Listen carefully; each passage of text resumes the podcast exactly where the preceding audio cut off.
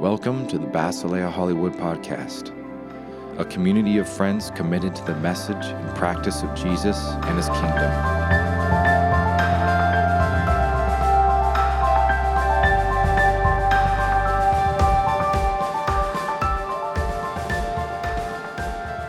So, God, we just thank you for Chris. Thank you for his uh, preparation and for his mind and his charisma and his voice. Um, we just ask that you would settle him now. We pray for peace and um, just that we would hear you through his words. Yeah. In your name I pray. Amen. Amen. Thank you. All right. How you guys doing? Good, good. Uh, Josh, if you could do the honors. Um, so, who here has seen Hunt for Red October? Oh, just yeah, just pass them around. Yes. Okay. So, one of the iconic scenes, a spoiler alert in it, um, is. Uh, uh, and first of all, if you guys were looking at me and thinking 21 Jump Street, and if you're that old, that's exactly what I was going for. So, just, I'm a big fan. Um, but so, Hunt for October. There's a scene that it's submarine warfare. Oh, thank you submarine warfare, all right? It's US versus Russia. And there's a submarine against another submarine, and a torpedo is fired toward one of the submarines. And a torpedo is goes super fast, and a submarine goes really slow. So it's really hard to avoid it, and it's very deadly. But Sean Connery, the man, says gives the guy coordinates and gives the guy orders, and you see the guy's face go white because he's scared. He knows exactly what the coordinates are for. They're going straight toward the torpedo. Straight toward it, full speed ahead. And, and, and people are doubting him. People are saying, No, don't do this, don't do this. You're gonna die. We're, gonna, we're all gonna die. Like, there's no living after a torpedo hits your submarine. But he goes straight for the sub, uh, for the torpedo. The torpedo, you see a, a large visual. The torpedo hits the hull and bounces off and just floats away what Sean Connery knew as the captain, he knew that a torpedo only arms itself at the very last second. And so if he could beat it to the point where it armed itself, wow. he could defeat it. He, he, could, he could disarm it. But he took a huge risk there because he had to go straight towards death in order to save the whole crew. Seems very much the opposite of what you want to do. So, um, with that being said, uh, these are these are known as finger cuffs or Chinese handcuffs because they were, I think, made in China and, dis, and uh, invented in China. Do you know how to work these things? All right, so, so you stick your fingers in like this, okay? You may need to try different, si- different fingers for the size. And what happens is that you, you get your fingers stuck. And you can't, and, and some of them are not perfect, they may break. But you get your fingers stuck. No matter how hard you pull, that, that you're just stuck. You can't get out. That there's, there's just nothing doing unless you break this thing.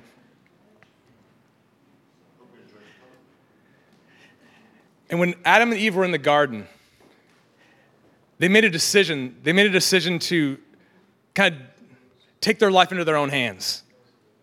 To take their life into their own hands and to, uh, hey, can we be a little quiet back there, you guys? Shh. Thank you. Appreciate it. Thank you. Um, and when they did that, they, made, they created a disconnection between them and God, and for the whole human race and God, a big disconnection. And from that point in time, control became this huge part of our life. And it still is a huge part of our life control, controlling our own life. It's my life, I'm controlling it. And what's interesting is that we're all in this trap here. And we're all at different levels of this trap. There's some people who are super successful, like Bill Gates and like all these major people who have who've actually, with their own strength, with their own brains, with their with their own power, have been able to like overcome certain of the limitations of this disconnection from God. Have overcome certain limitations. They're, they may not, they're a little farther along the way in terms of how much they can pull away from this, this thing that's drawing them towards death. But they're still trapped and they're still going to die. And the only way to get out of this thing is to go right toward the heart of death, go right toward the torpedo, go right toward it. And well, this one's and you get out. You do the, the antithesis of what you thought it would be, the opposite of what you think you want to do.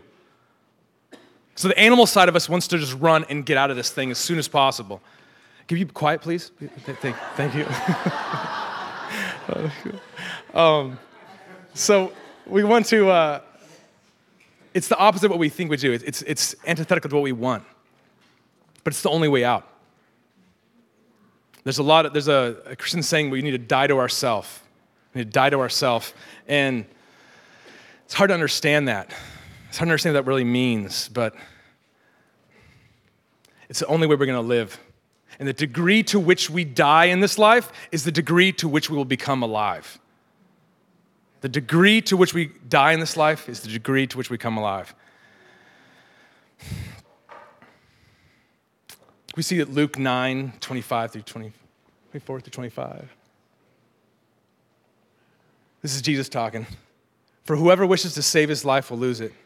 But whoever loses his life, whoever loses his life for my sake, he is the one who will save it. For what is a man profited if he gains the whole world and loses or forfeits himself? The Greek word for loses in this is actually destroys. It's, it's lose, destroy, it's, it's something very severe. It seems antithetical. It seems like it's not the, the way things should work. But there's, there's a pattern developed since the Garden of Eden. There's been a pattern in place. Yeah, a paradox. And so, another, another story that, that uh, I, I, love is um, the story of Jesus. And he, this guy has this miraculous birth. We don't know what, know what happens for about 30 years, but we, we know he begins his ministry about 30 years old, and he starts doing miracles, starts teaching amazing things people haven't heard before, and, and a, a movement starts.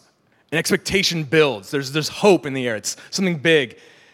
And then all of a sudden, he comes into Jerusalem and he's treated like a king. People welcome him like, like a king. And it's, it's the tension and the excitement is palpable. And then he gets arrested by the Jews. And then they turn him over to the Romans. And then he's on trial with the Romans. And he's sentenced to die. And he's carrying this cross up this, this hill up to this place of death. And there's, I, I can imagine at the time, there's a lot of sadness, but also some expectation. If I'd seen Jesus do what he did, I'm excited to see what's going to happen because the stakes are high. And I know he's the Son of God and he's going to do something big. Watch, watch. He's going to do something big. Then he gets crucified, but oh, okay, no, he's up there, but Something's gonna happen though. I, I can, the angel's gonna come down, he's gonna, he's gonna do it. Something's gonna happen. And okay, so some hours go by, but hey, you know what? Crucifixion can sometimes take days. Your, your, your arms are pinned to your side, to the cross, and you suffocate eventually. Most of the time, you suffocate. And it takes a couple days sometimes. So, okay, well, let's not rush him. You know, he, he's gonna, you know, he's building the tension. He's building the tension. He's sitting up there. He's building the tension. And then, uh, you know, about six hours into it, you know, where everyone's kind of relaxing, taking a break, he cries out and he dies.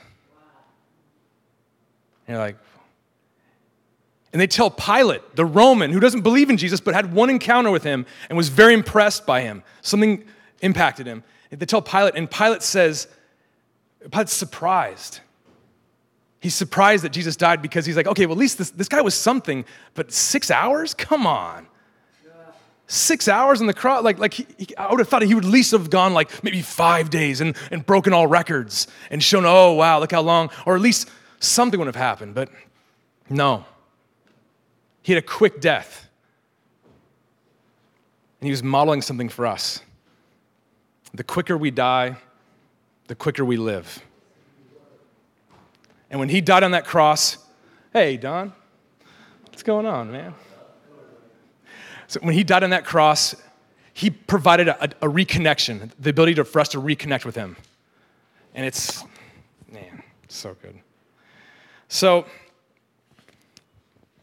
that's not how I would have planned it. That's not what I would have wanted for, for my life, his life. You know, I would, I would have wanted a long life of him preaching, you know, amassing followers and actually getting the word out more. I mean, we could travel, get him on a, get him on a plane, get him on somewhere, and, and build this. But no, he just he ends his ministry at 33 years old, and just dies on a cross. And it seems so antithetical to what, what I would want and what he, and, and even in, in the Garden of Eden, I'm sorry, the Garden of Gethsemane, right before he goes and dies, he's wrestling with the same thing and he's doubting, he's asking for something too. So, this, this whole uh, series we're doing is, is what God is doing in our life. And, uh, and so, uh, this is what God's doing in my life. Uh, I, am an actor, and I had a, a, real, real fun situation the other day where uh, I was down in Orange County doing something, having fun, and got a call from my manager saying, "Oh, you have a huge audition up in LA, 6:30 tonight. Uh, you got to be there." And because it's major, you got you have to do it. This is so huge. You have a chance for this. You got to do this. So drop what I'm doing. Jill and I like like cancel our plans, drive up through traffic from Orange County and Tustin all the way to Burbank and, and, and, and run in there. It's dark. I'm like one of the last people to go in there. Go in there, feel pretty good about it. And then the next morning, uh, get a little email that says, not going further, not strong enough. not going further, not strong enough. So I've been doing this for about 14 and a half years. and if you've seen La La Land, there's a little bit, a little bit of a, uh, connection I have with that because she, the main character in La La Land, has a lot of horrible auditions and horrible experiences. And rejection is a, is a cliche in, in, uh, in this world, but it's not a, uh, doesn't get any easier just because it's a cliche. And you'd think that you'd, you'd, get used to being hurt. And uh, having some of the fun things I've had, like one of the first managers I ever met, uh, I heard her yelling in the other room uh, it, for you know, about a half hour before I went in there. And so I finally go into the meeting, and I, I, I, was, I was in college and I'd forgotten my resume. I didn't, like, I mean, I didn't have a resume anyway, like, but I, I forgot to. And so she cussed me out for about 10 minutes and talking to me about, about how the business should run. And she's yelling at me, she's yelling at me. She's, she's a, you know, she had a, a big actress at the time. She was a well-known manager. And then she looks at me, she stops all of a sudden. She goes, you know you have a unibrow, right? And I'm like, and so she gives me someone's card and she's like, call this person. Yeah, yeah, get, get rid of that. Get rid of that thing. And that's just one experience. There's another one. I, I, I, was meeting at a meeting in the valley at a lunch, and I, I had a friend set me up, trying to set me up with the manager, and and she's sitting there looking at me. This is older lady, and she's looking at me, and she goes, um, "Yeah," and she leans toward him, and I can hear her. She leans to him. She's like, "Yeah, I just don't see it. I, I just don't see it." And, and then, and then, our, and then in our time in that conversation, she, she, she goes, you, you know, you have a you have a gap in your teeth, right?"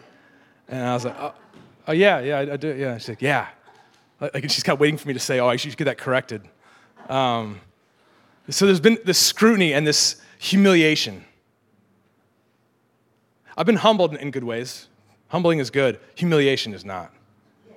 Lots and lots of humiliation. And it's, uh, and even where I am right now, I'm, uh, gosh, there's, there's nothing, like, I have very little to show for my professional career at this point.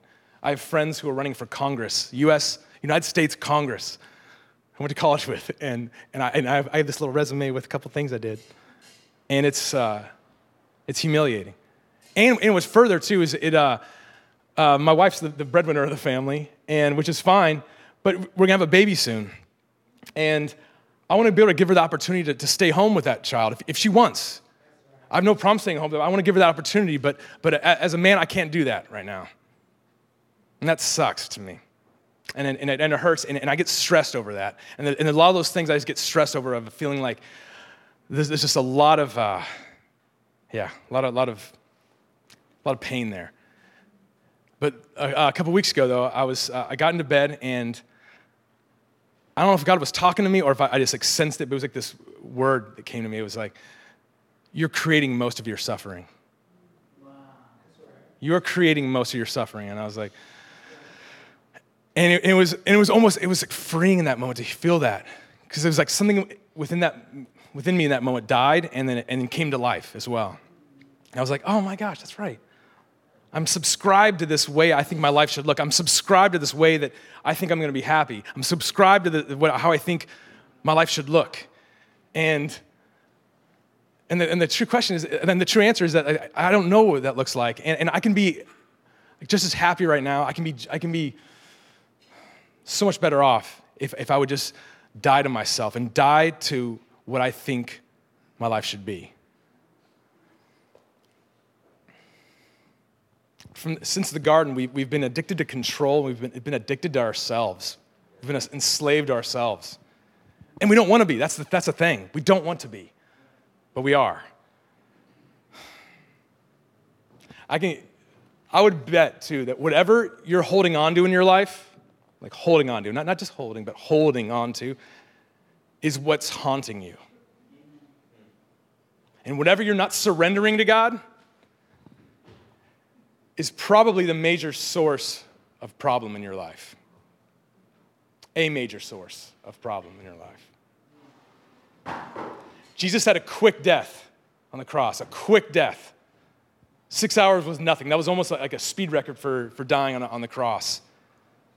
Because he, he, he had nothing to fight for there, his fight was somewhere else. Can you put up Matthew 16, Bill? And Jesus says this to us If anyone wishes to come after me, he must deny himself, take up his cross, and follow me. Deny, the Greek word for that is, is almost disown. Disown yourself. And take up your cross. A lot of times this has been used, oh, my cross to bear, like it's a burden. It's, it's way more than that. Taking up your cross is, is what Jesus did on the way to the crucifixion. That's what everyone who's going to be crucified did. That's the beginning of the execution process, is you taking that cross up. So he's saying, whoever comes after him must die, must take up your execution device and carry it on your back toward your death and die. It sounds morbid, it sounds severe, it sounds harsh. But this is from the loving God. This is from the God who wants to free us from so much. And this is the only way out. This is the only way to life, is by dying. There's no existence we can you know, scratch out. And, that's the thing about Paul calls us to, to offer our bodies as a living sacrifice to God. And back in the day when you, you, you killed an animal and you put it on the altar and it stayed there because it was dead, but we're living sacrifices. And every day, you know, we can just crawl off that altar. We can lay ourselves down, like I've done so many times to God, lay down my career, lay down my desires, lay down my dreams, and, and then it crawls right off. I crawl right off. And then, and then I set up this little compromise. I set up this little system. And uh, let's do Galatians 2.20, Bill. I've been crucified with Christ, and it is no longer I who live, but Christ lives in me. Christ lives in me. It is no longer I who live. And so I take that and I go, all right, I've been crucified with Christ, and I, I'm, I'm, I'm still living a little bit, but, but he's living in me too. And it's like this, this kind of shared apartment situation where we're just kind of like sharing this house. And it's like, like he's moving in his stuff and my boxes are all my stuff's kind of still there, but we're just kind of making it work. And that doesn't work. It doesn't work at all. And here's where the, and this is this, this, this question in life is, is, is where the rubber meets the road. This is, this is the brass tacks of our life. Is Many of us are willing to trust Him with our eternity, but we don't trust Him with our life. We'll trust Him with eternity because that's the only thing we have. I mean, He's the only, he's the only, he's the only insurance policy out there. No one else is offering us an eternal life thing. But for our life right here, if we can trust Him with, with that, which is astronomical and, and, and beyond our comprehension, then why can't we trust Him with our life? It's, it's silly. And I think of the, the way I want my life to go. I think of all these, these uh, how I want my life to be. And I think of the great adventures of the, of the world, the great stories of the world. I think, I think of the story uh, about Frodo and his friends in Lord of the Rings. Frodo never wanted to leave his little beautiful Shire, he never wanted to leave it. But because he left it, he had the most amazing adventure of his life and made some of the best friends of his life. And his life got so much more deeply satisfying. But he had to let go of something. He had, to, to let go of, of how he thought his life, he wanted his life to go. And he complains all through the movies about how he wants to be back home. But, but in hindsight, that's the life, that's the best life possible. And when I, when I look at roles, when I actually have a choice to choose, because right now I'll just take any role, but like for, for plays, for, for, things that don't pay much, for a short film, I'll, I'll pick and choose. And, and if it's a role, there's a role the other day there was just this guy who's a, you know, just, just in suburbia and just like, and all this action was happening around him, but he was just like this normal guy and nothing ever really happened to him. And I was like, that's boring. I'm not going to play that part. But then, then there's other role I got that was uh, this guy who's, who's on the verge of committing suicide in the first five minutes of the movie. And I'm like, oh, I'm in. Like, I, like that sounds interesting to me, and I, I want to know what that's like. I want to, I want to know, I want to experience what, what, this, what this person is experiencing because, because there's an adventure he's on, that there's a deepness he's touching on in that, in that story. So why, if I want that in my stories, if I want that in my movies, why don't I want that in my own life? It's because I'm attached to my own life, because I think it's my life. Like, like Josiah was singing earlier, like it's, it's, our life is not our own. Our life is not our own. And we, we know that when we embrace that, it's so freeing. It's like, oh my gosh, all right, yeah, t- take, me, take me to a war zone. That'd be interesting. That'd be so interesting. Like, what if I died? Interesting. What if, oh, interesting. Like, th- there's another perspective that we can have on these things. There's a, there's a famous neurologist who had a stroke. And as she's describing this, she's describing what's hap- she like saw what was happening in her right brain and her left brain. Her left brain was like, oh no, what's, what's going on? This is, you're, you're dying maybe. This, this is horrible. This is horrible. You, you can't move your hands. And her right brain was, was actually have this different experience that was like, oh my gosh, how interesting. You're having a stroke right now. Like, like what, what, are you feeling? What, what is, this is fascinating. And it was almost just like this, this adventure. The right brain was on this adventure, and the left brain was just trying to control it.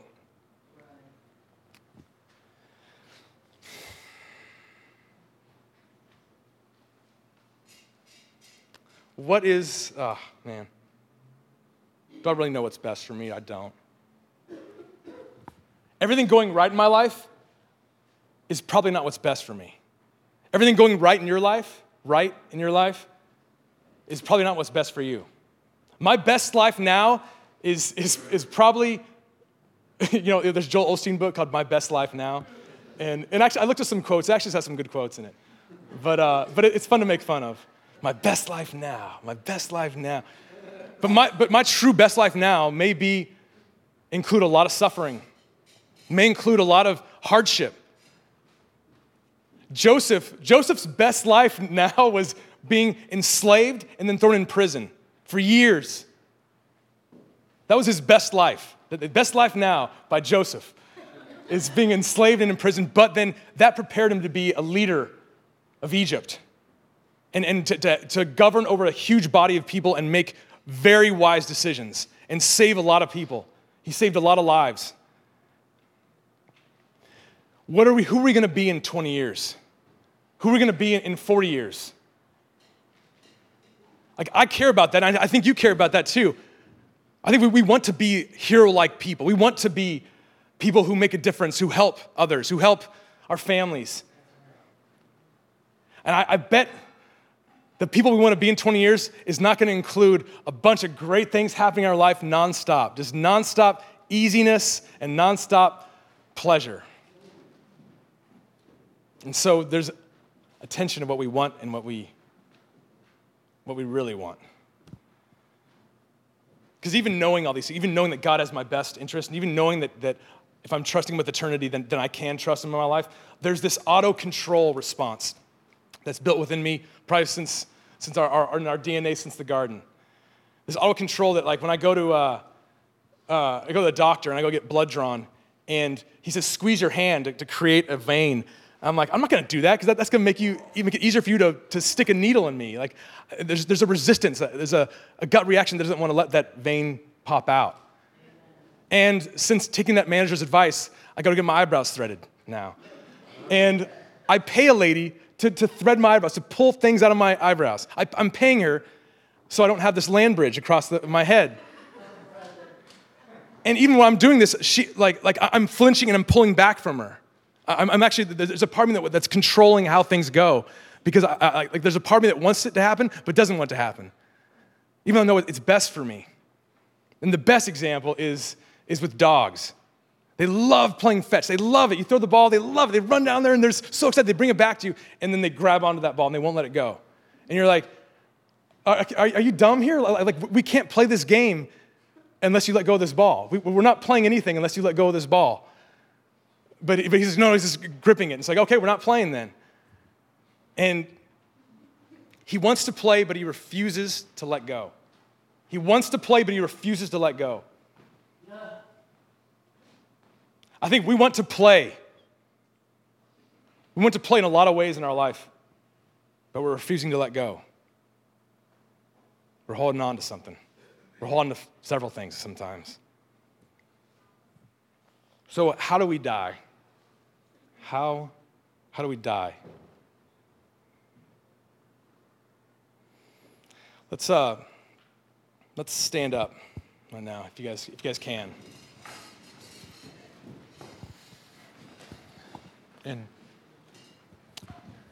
close your eyes, if you with me, and put your hands out, open palmed, palms up.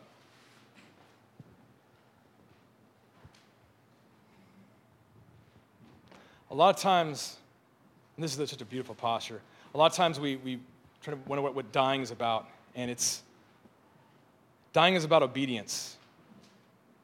It's about a lot of things, but one of the things it's about is about obedience. I want you to, imagine all the things in your life in front of you, like, like, like you're at a garage sale of your life. Like you're just, you're just taking inventory of your life. You're setting down all your clothes, you're setting, you have uh, maybe a vehicle, you have paperwork, you have things you've collected, you have yourself, you have activities, you have certain ways of being, you have certain parts of your personality. I want you to imagine laying those out and letting God walk along them. And here's the thing about when you go to the dentist, it, it doesn't take long to figure out where the sensitive areas are. You feel them immediately.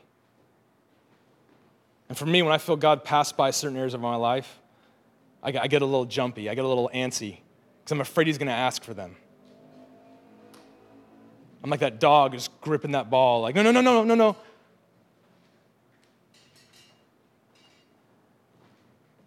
I want you to think of those areas of your life that you're struggling with obedience or you're fighting with God on.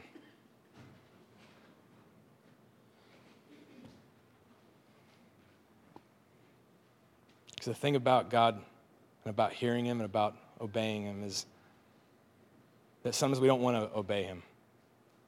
Sometimes we don't, we don't hear Him because we're afraid of what He's going to say. A lot of times I don't hear God because I'm afraid of what He's going to say to me. I'm afraid of what He's going to ask for. We have an adventure to go on. We have an adventure that can begin today, that can begin anytime we're ready, if we just let it go. Jesus said in the garden that if you are willing, God, let this cup pass from me. But not my will be done, but yours be done.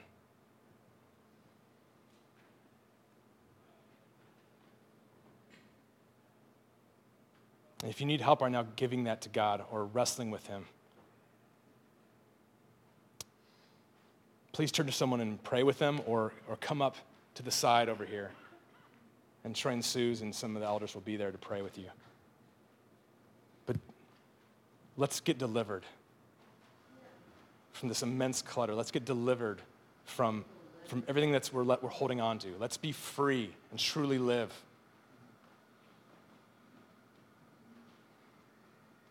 Lord God, may you show yourself the kind Father, the loving Lord. Show us the one who cares about our interests more than we care, who cares about our best interests more than we care. I pray we would surrender to you fully today. You'd give us the courage to. you'd give us the honesty to, to say if we don't want to and you'd give us the grace and the patience to, to walk with you. For the power of your name.